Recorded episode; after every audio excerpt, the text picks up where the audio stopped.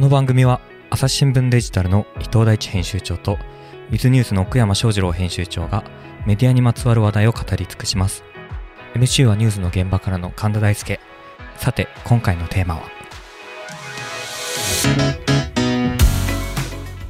じゃあ次ね、伊藤さんへのね質問というより人生相談ですねっていうのが来てます、はい。うん、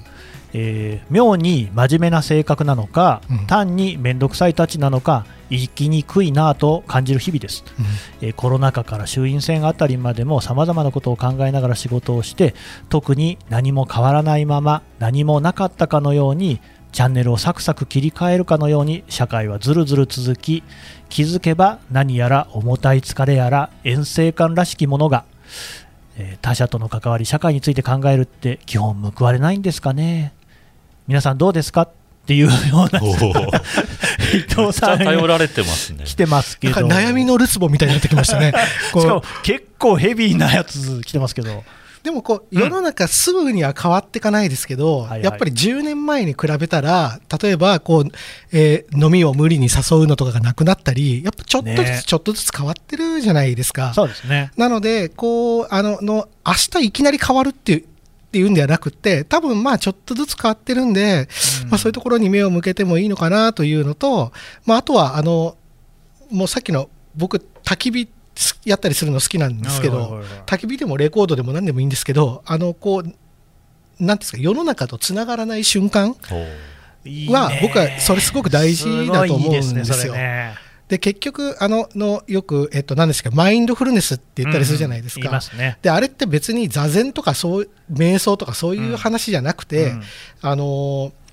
何でしょうかね、景色見ながらコーヒー飲むのもそうだと思うし、うん、あのランニングするのだってそうだし、うん、自転車乗るのだってそうだし、まあ、結局今その時に没頭している時ってありますかってことだと思うんですよ、うん、なのでなんか何かそういうことを多分無意識でやっててると思うんですよね。趣味の中にあるはずだと思うんですよ。うんうん、だそこをこうなんか時間とか他者とかつながりを一切気にしない時間をこう見つめ直してみてはいかがでしょうか。伊藤さんね、あの大学時代に座禅サークルを率いていた私から一言言わせてもらいますと、うん、座禅もやってね、座禅もね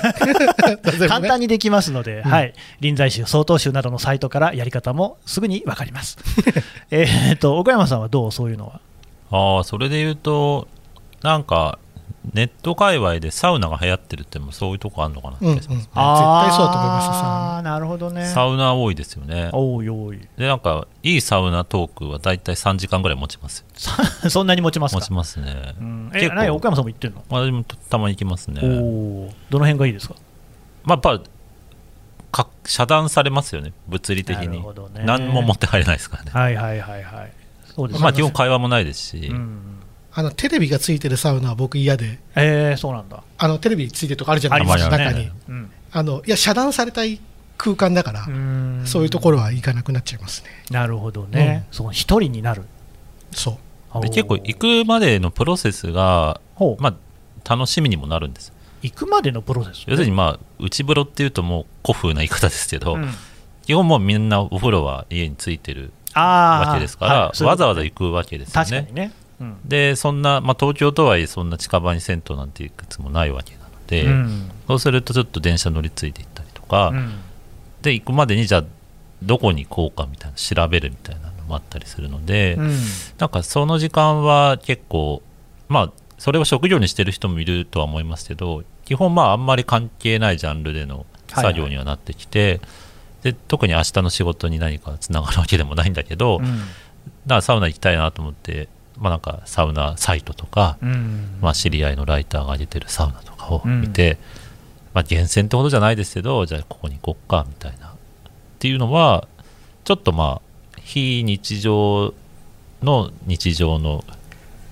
間ぐらいみたいな、うん、なるほどね。趣味未満というか、趣味っていうとなんか積極的に何かしなきゃいけないじゃないですか、はいはいはいはい、多分そうじゃなくいい、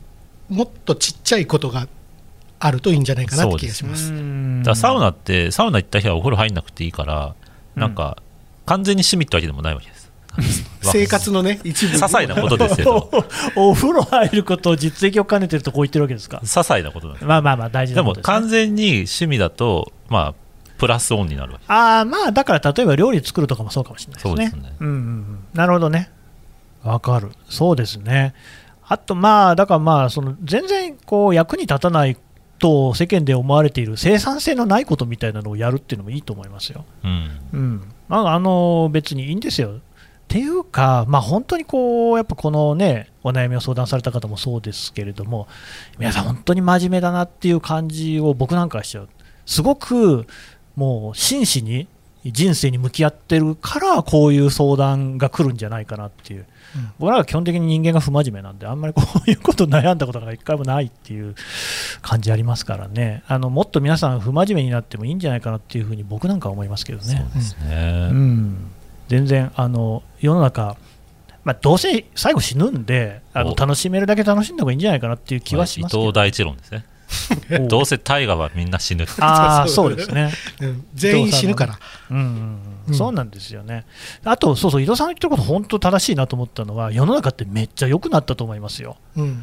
あのだって僕が子どもの頃は学校で体罰とか普通でしたからね。おあったあった、うん、全然殴られましたよ。全然ないし、あと街きれいになった。ゴミなんか捨て放題捨てられたし、なんかそこら辺で立ちションとかしてましたからね、大人ね。あったあった。やんないもんね今ね。まあ、あのどうしてもこれ僕たちの仕事って世の中の問題を指摘して、うん、そこに俺を言語化してっていう職業じゃないですか。そうですね。そうすると、まあ、当然ニュースを追ってると世の中悪くなってるように見えるかもしれないが、うんまあ、全然そうじゃないこともあるんで、ないない、うん、あのそういうことに目を向けてもいいのかなという。あのファクトフルネスってひゃくまん部売れた本がありますけども、 あ,、ねはいまあ、あ, のあそこの中にはまあ痛烈なメディア批判もあって、うんうん、あったあった大したことのない問題を延々と繰り返しやり続けてるみたいなことを言われてますけど、うんうんまあ、あの世の中、まあ、トータルでは結構良くなってんじゃんっていうのは一つ見方として持っててもいいのかなと思います。いやあのこの方ね、質問の中でその選挙のことも書いていらして、うんでまあ、政治の状況の、ね、こう閉塞感みたいなのも多分あると思うんですけど、僕ね、まああの一応こう衆院選の番組をやるにあたっていろんな政党の政策とか読んで、まあ、その中には自民党の政策も入ってるんですけど、うん、いやーこれひょっとしたらって僕思ってるのは、もはやあの自民党の 政, 政策だけ見てるとですね、自民党の政策ってアメリカで例えるともう民主党だなっていう、うんうん、全然共和党じゃないんですよね、うんうん、っていうことはですね、あのトランプさんよりもバイデンさんがいいと思っている方はですね、今の自民党政権の政策っていうのも結構ですね相入れるところはあると思うんですよ。で別に自民党支持しろって言ってるんじゃなくって、そういうそのなんかこう自分と合ってるところとかポジティブに取られるところっていうのを見ていくっていうのもこれまあ必要じゃないかなっていうね、うんうん、ふうには思いましたね、うん、はい。じゃあまた次の質問いきましょうかね。いきますか、はい、じゃあ次は奥山さんの方いきましょうかね。えー、岡山さんね、あのウィズニュース編集長としても、えー、ろくねんですか。なな なな ななねんめ、にせんじゅうよねんスタートです。あーね、本当にそういう人も珍しい。早く移動しなさいよっていう感じ、あ、まあ、言う、言うとバレるからします、ね、そこカットしてそうですね、やりたいんですもんね、はい。えー、新聞社内で新しいことを始めたりこれまでのやり方を変えようとしたりするときに、強固な販売システムに守られてきただけなのにもかかわらず自分たちの考えや行動を変えようとしない会社の上の世代の方々に対して普段どのようなことを意識しながらコミュニケーションを取っていますか。これは中の人だ社内の方のお便りでしょうか。社内もしくは同業他社でね、えーと、ちなみに丸学校があって、私としては会社の変化の遅さにフラストレーションがたまると強い言葉で批判してしまいそうになりますが、喧嘩越しで話しても上司はより考えを変えなく変えようとしなくなるように思いますと。そうでしょうね、うんまあ、かといって何も言わなかったり相手を立ててばかりいると何も変わっていかないので、上司に対して部下側からどんなアプローチを取っていけばいいのか悩んでいます。切実なですね、僕も聞きたいですね、 すごい切実ですね。僕も同じようなことは考えてますけれども、悩んでますけど、どうですか小山さん。えっと、私は全然半径さんメートルということで、半径さんメートルどういう意味ですか。まあ逆説的に言うと、うん、さんメートルより外は考えない、うーん、自分、自分の周りってことですか。できることを、まあ、最初に見定めるのが一つコツかなと思ってて、うんはいはいまあ、特に会社組織だと、まあ、いい悪いどっちもあるんですけど、やっぱり自分で全部できるわけないわけですよね。だから集団で何かをやろうとしてるわけなんで、うん、だとしたら、まあ、とりあえず自分の担当の中ではこう精一杯やる。なるほど。変えられる範囲っていうのはどこまであるのかっていうのは、まあ、ちょっとこう消極的なようなニュアンスになるかもしれないですけど、私はすごいポジティブに考えてるんですけど、うん、なんかコントロールできる部分を最初に丁寧に見極めておけば、その中でできることは多分ある意味無限に生まれるのかなという気がして、うん、で結構うちの会社とか業界はなんか仕事柄俯瞰した視点でまあプロダクトを作りがちなので、自分の業務にもそれを持ち込みたがるわけですよ、うんうん、だ日本のことを考えるみたいなのはこう、まあ、記事の上では大事、あそうですね、でそれを会社にやると会社のことを考えるみたいになるんですけど、うん、ただ一プレイヤーとしてそれはある意味組織にとって良くないことでもあって、うーん、うんうん、結局なんか役割っていうのがそれぞれあるわけじゃないですか、えー、それぞれの社員にってことですか、まあ、部署もそうだし、ねまあ、レイヤーで部長なり、まあ、課長なり あ, そそうです、ね、あと役員なり、うん、だそこはそこで、まあ、専念すべき担当のテリトリーがあるから、うん、そこの組み合わせでいうとじゃあ自分が社長目線で給与改革を言ったところで、うんうんまあ、何かしらの後押しにはなるかもしれないけど、それよりかは効果的なフィールドがあるんじゃないかなみたいな発想になって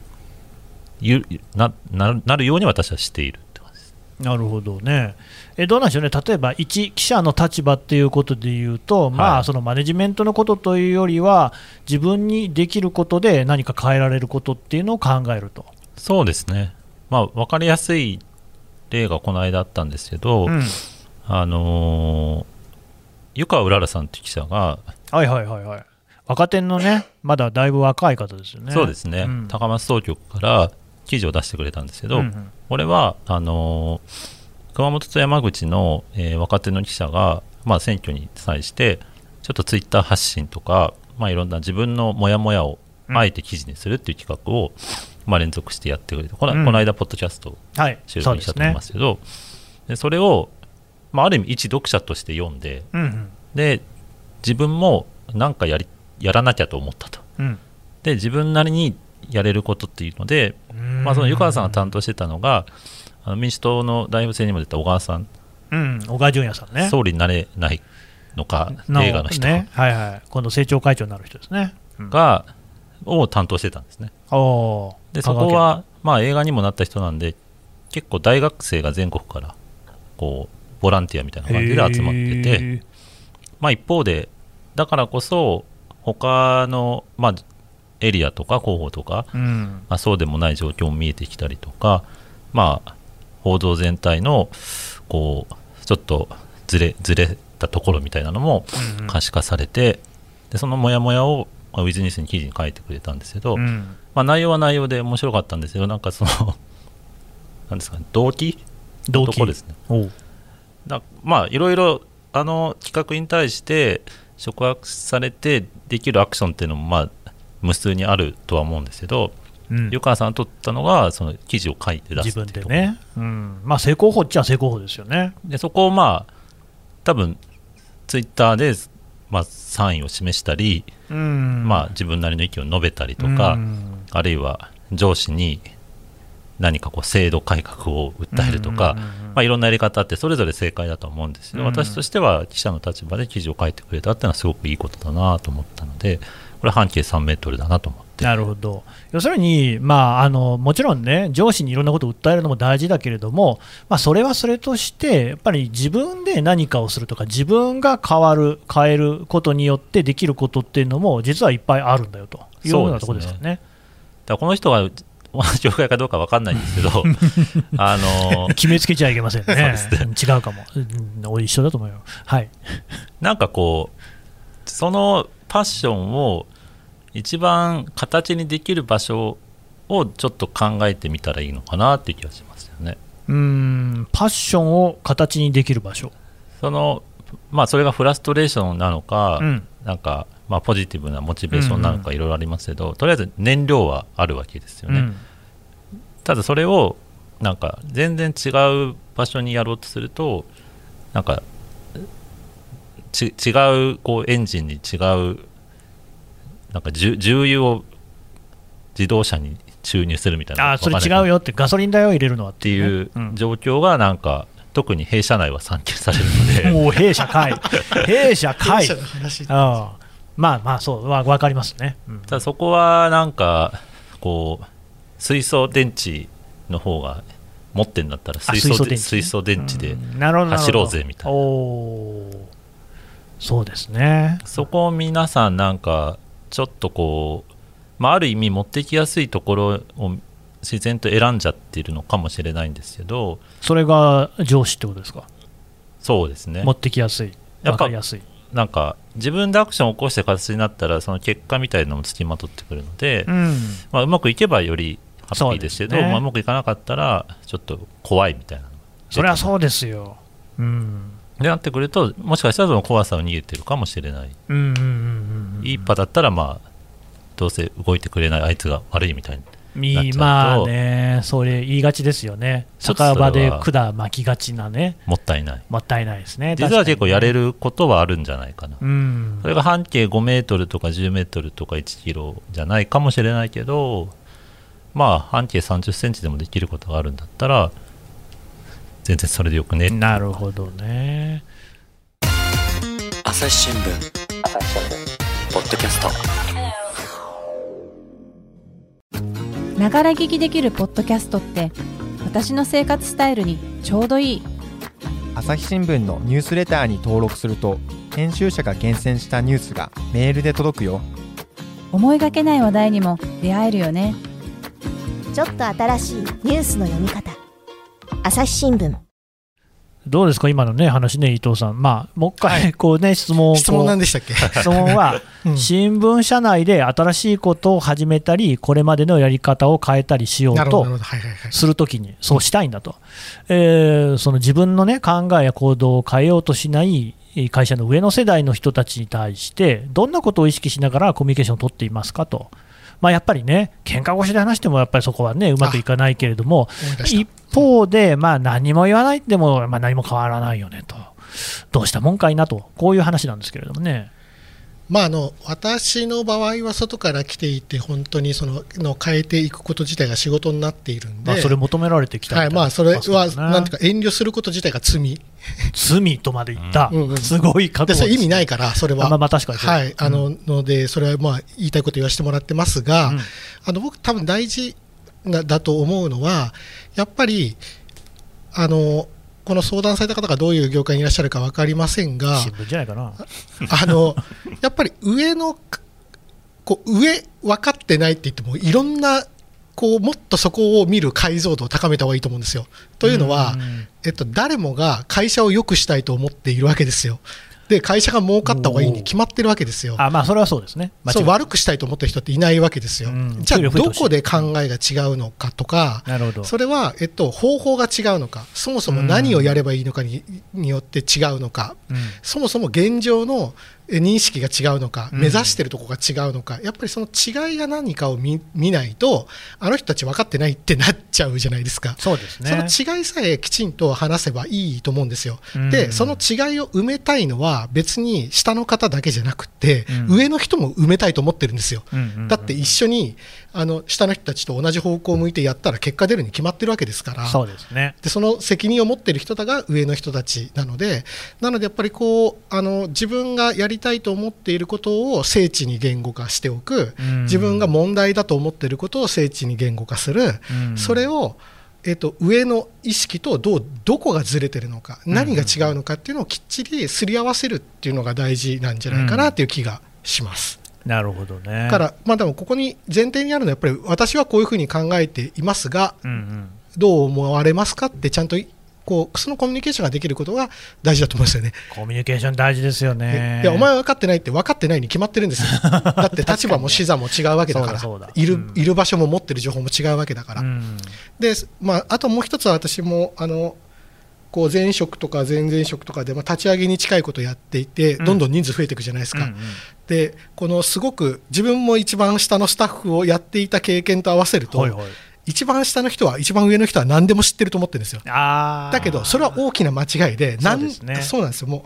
う本当に両方ともただの人だから、うん、ただの人でただの役割だから、その部分しか見えてないんですよ。そうですね、はい、リーダーをやってたらリーダー目線でしか見えてないし、うん、現場をやってたら現場でしか見えてないわけですよ、うんうん、なのであの自分の方が見えてる、相手の方が全部見えてるっていう、そこに差があると思わない方がいいと思います。なるほどね、うん、確かにそれはありますよね。ただなかなかそれが特に若いうちっていうのは見えてこないところがあるかもしれないですよね。そうなんですよ。あのやっぱり、ね、若いうちって偉い人はすごいとか思うじゃないですか、うん、思う思うだけど自分が 20, 20からさんじゅう、よんじゅうになってじゃあそうなるかってなんないじゃないですか、うん、ならないですねこんなにならないかね、しかし ね, ね一切ならないじゃないですか、うん、だからきっとそこのこうギャップっていうのかな、まあ、ただの人、偉い人もただの人ですから。そうそう、ただそこはね、偉い人にも責任なしとはしないのは、本当にあの俺は偉い人だぞ風を吹かせるじゃないですか。そういう人い、僕はやってきたぞと、まあね、うん、お前らの頃俺はこんなに頑張った的な武勇伝をね言う人ってのはやっぱりいますよね。特定の人は出さないですけど、でもそれにしてもですよ、そういうところもやっぱりこう視野広くしてね、見抜いてもらうっていうのが結構大事かなっていうね。その考え方は古いですよと言われると、やっぱり言われた方もカチンときますから、うん、やっぱりもうちょっと丁寧に言語化することが必要で、うん、その考えだと今後採用に響きますよとかこれからどんどん若い人たちチームに入っていく上において、ちょっとやっぱりモチベーションに影響出るんじゃないでしょうかって言った時に、そんなアホみたいに怒る人いないですよで そ, れそれで怒られたら怒る人の方がおかしいから、うん、まあおかしい人もたまにいるからね。でもそのコミュニケーションを取ることもすごい大事だっていうのは全くその通りだと思うのは、たまに僕もそういうそのなんていうんですか、上司に対する不満を持っている部下の人の相談を受けることなんかもあるわけですけれども、いろいろね、その上司側とかの話とかも取材をして聞いてみると、悪気ないっていうか、むしろその部下のことを思ってこうなっちゃいけないからこうしようみたいなことで、こう救いの手を差し伸べる的な意味で何かこのねやっているっていうような場合もあって、それがでも情報が足りないとなんでそんなことするんだみたいに見えちゃうなんてこともある。でこの人が新聞社の人かどうか知りませんけど、まああの本当こう何かがあったときには取材をするようなつもりで最大限集められる情報を集めてみると、結構ね物の見え方が変わってくるっていうことはあるかもしれないなと思いますね。あとはまあやりたいことがあるんだったら自分でできる範囲で勝手にやるっていうのが僕すごい大事だと思います。あ、だから岡山さんと言ってること大体同じですよね。はい、あの、うん、やっぱりそのやっていいですかって言われると、あ、それは上司としてはやっちゃいけない理由探すんですよ。でや今までやってないことだったらリスクなんてあるに決まってるんですよ。それはそうだ。だってやってないんだからだからあの、まあ、勝手にやってあの自分であのやれる範囲で道筋をつけちゃうっていう方が、だってどっちにしても上の人は責任取らなきゃいけないんでどうなったって、ね、そうですね。なのであのもう許可を取るな、謝罪せよと僕はいつも言ってるんですけど、許可取らずにやって怒られたら謝れっていう、うん、うん、なるほどね、はい、うん、そういう突破力みたいなのも確かに必要でしょうね。もちろん最低限の倫理だとかルールは守った上でですよ、うん、何でもやっていいっていう意味ではないと思いますが。そうですね。どうですか奥山さん。そうですね、なんか解像度っていうのが、うん、すげえ説得力あるなと思って、うん、例えばこの間ってちょっと前にビジネスで出した選択的夫婦別姓の記事があるんですけど、うん、反対派はなんで反対してるのかっていうのを知りたいもんね、ちょっとフォーカスしたんですね、うん、そうするとまあそれも人それぞれなんですけど、その時聞いた時の、まあ、答えとしては、まあ、別姓そのものもちょっとあるけど、なんか自分が否定されてるようなところに抵抗感を覚えると、うん、なるほど。でそれはまあ保守のまあ思想としては、これまで積み重ねてきたことは正解なんだから、うん、それを信じていくっていうのはまあ基本路線としてあって、ね、でそれをまあリベラル的な発想で、うん、まあ、進歩しようぜみたいなことを頭ごなしに言われると、まあ、別姓以外の部分に対しても否定されているように見えると。うん、なのでこう別姓を許すと他のものもなんかまあディスられてるというか、もっと言うとまあなくなってしまう不安にかきたれる、うん、っていうところまで見えてくると、なんかこうちょっとこう視点が広がり、そうですね、かつまあ言葉の選び方も変わってくるなという気がして、だからまあすごい原理主義みたいに見えてきた人の顔がちょっと違って見えたりとかもするので、うん、うん、っていう意味で言うと、なんか会社の中でもその人がもしかしたらその時正解と言われてきたところに睡眠時間も家族も犠牲にして頑張ってキャリアを築き上げて、まあ、今のポジションにいる。でそれを、まあ、デジタルの時代だからそんなの意味ないっすよと言った時に、うん、確かにそれ自体は意味はないんだけど、うんうん、それを捧げたこのモチベーションに対してを否定されると、それはちょっとなんか言いたくなるぞみたいなのがもしかしたらあるかもしれない、うんうん、で実際それはやっぱり、まあ、新聞社だけじゃないですけど、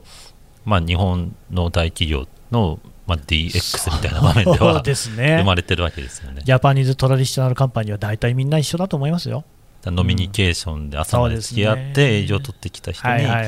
Zoom でいいじゃないですかみたいな話で言うと、おいおい営業は行ってなんぼだろうみたいな、うん、やっぱ靴をすり減らしてみたいなねっていうね、はいはい、そこはなんか解像度っていうのは結構大事かもしれないです、うんそうですね。そういうこう解像度を上げていくっていうのは多分何でも大事だろうなっていうね。今これだけ分断だ分断だみたいなことを言われる世の中だからこそ、結構相手側がじゃあでもなんでこんなことを言ってるのかっていうのはね考える。でだからまあなんかどんなことを言ってる人に対しても一定のリスペクトみたいなのはあった方が絶対いいだろうなっていうね。だからなんか本当にあのしょうもない上司だなと思う人も、まあ、一応それなりのリスペクトを払った上で何をこの人が言ってるのかっていうのをこうちょっと解像度上げてみて、でその上ででもやっぱりダメだってこともそれは僕はあると思うんですよ。でその時にはただそういう人相手にしててもしょうがないから自分でできることをやるっていうのもね大事なことなんじゃないかなって、ね、だからそこで半径さんメートルのなんか線が見えてくる気がするんです、ね、なるほどなるほど。ここから先はもう言ってもだからその人はやっぱ頑張ってきたことを、うん今更どうこう言ったってしょうがないみたいな、うん、ただこれぐらいはなんとかなりそうだぞみたいなところはなんか一方的に見ただけだともしかしたら自分が勝手に先のところで線を引いちゃってるかもしれないし、うん、あるいは内側すぎるかもしれないみたいな、なんでこれ言ってんだろうっていうのをちょっと考えるっていうのは大事かもしれないです、うんうん、そうですね。あとねやっぱね頑張ってるとね見てる人って必ずねどっかにいますからね。それはねもう あのあんまり諦めないというか、ちゃんとあの真面目にやってるのは必ずいいことってあるっていうのが一応僕は、まあ、よんじゅうろくねんいやそれはねマジでありますね。ありますよね、うん、なんかねまあ世の中別にそう捨てたもんじゃないかなっていう気はしてるんですよ。いや大変なことはいっぱいありましたけれども、ね、伊藤さんどうですか。いやそうですよね、まあ、あとはこう社風とか会社のいいところ悪いところってあるじゃないですか、うん、ありますね。で、まあ、それをでも自分はそこの中にごねんじゅうねんって働いてる一員なわけだから、うん、良くも悪くも自分の一部なわけですよ。そうですね。やっぱりその大事なのは別に会社ってものがあるわけじゃなくて、うん、自分もその構成さされのしている一員だから、うんうん、その中でやっぱどうやって変えていかなきゃいけないのかっていうのを、うんあのきちんと考えることが大事なんじゃないかなと。であのそこを外してなければ僕はちゃんと伝わるんじゃないかなと、うんうんうんうん、いやお前ら何も考えてねえからこうだろっていうっていう風になのだとやっぱさうまくいかないよねっていうことなのかなと思います、うんだまあ多分会社じゃなくてもう一個例挙げて日本社会っていう風にしても多分同じことなんですよね。同じですよね。構成員ですからね、うん、はい。じゃあまあ次の質問今度はね伊藤さんに対してね寄せられてるやつ聞いていきますかね。話はまだまだ続きますが、続きはまた次回。この番組へのご意見、ご感想も募集しております。概要欄のフォームからどしどしお送りください。